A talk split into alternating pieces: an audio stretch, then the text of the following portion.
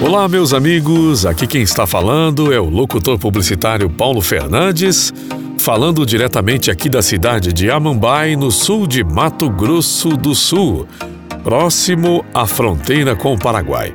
Estamos chegando novamente com o nosso programa Dicas de Língua Portuguesa para Locutores.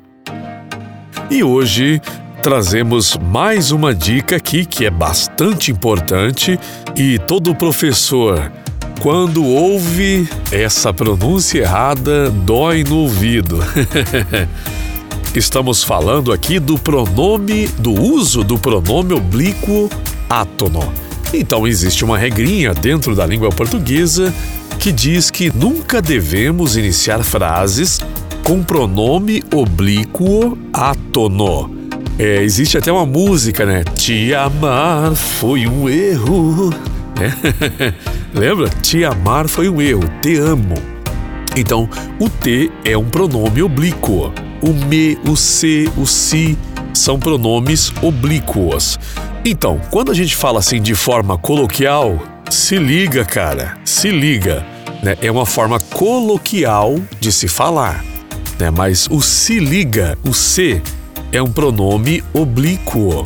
E a gente não pode iniciar frases com pronome oblíquo átono, tá? Então se liga seria uma forma incorreta, né? Logicamente que o correto seria ligue-se, né? Ligue-se. E aí, mas acaba sendo complicado porque ninguém usa. Isso não é usual na fala, tá? Mas num texto publicitário a gente ou evita ou usa a forma culta, a forma correta. Outra coisa que a gente vê também em chamadas, né? O pessoal quer fazer a chamada de impacto. É se prepare. Não, mas não é se prepare, é prepare-se. Né? Prepare-se. Entendeu? Então se prepare, se liga. É, te amar foi um erro, é errado, tá? Então é uma regrinha que a gente também tem que observar, principalmente aqui no prepare-se né? Aonde a gente for colocar se aluga, né? Aluga-se, tá? Então é dessa forma que nós devemos utilizar o, pro, o pronome oblíquo, tá bom?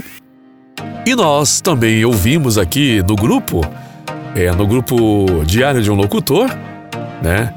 É, o pessoal falando da pronúncia da palavra subsídio. Né? Então a palavra correta, a pronúncia correta chama-se subsídio, tá? Então é dessa forma.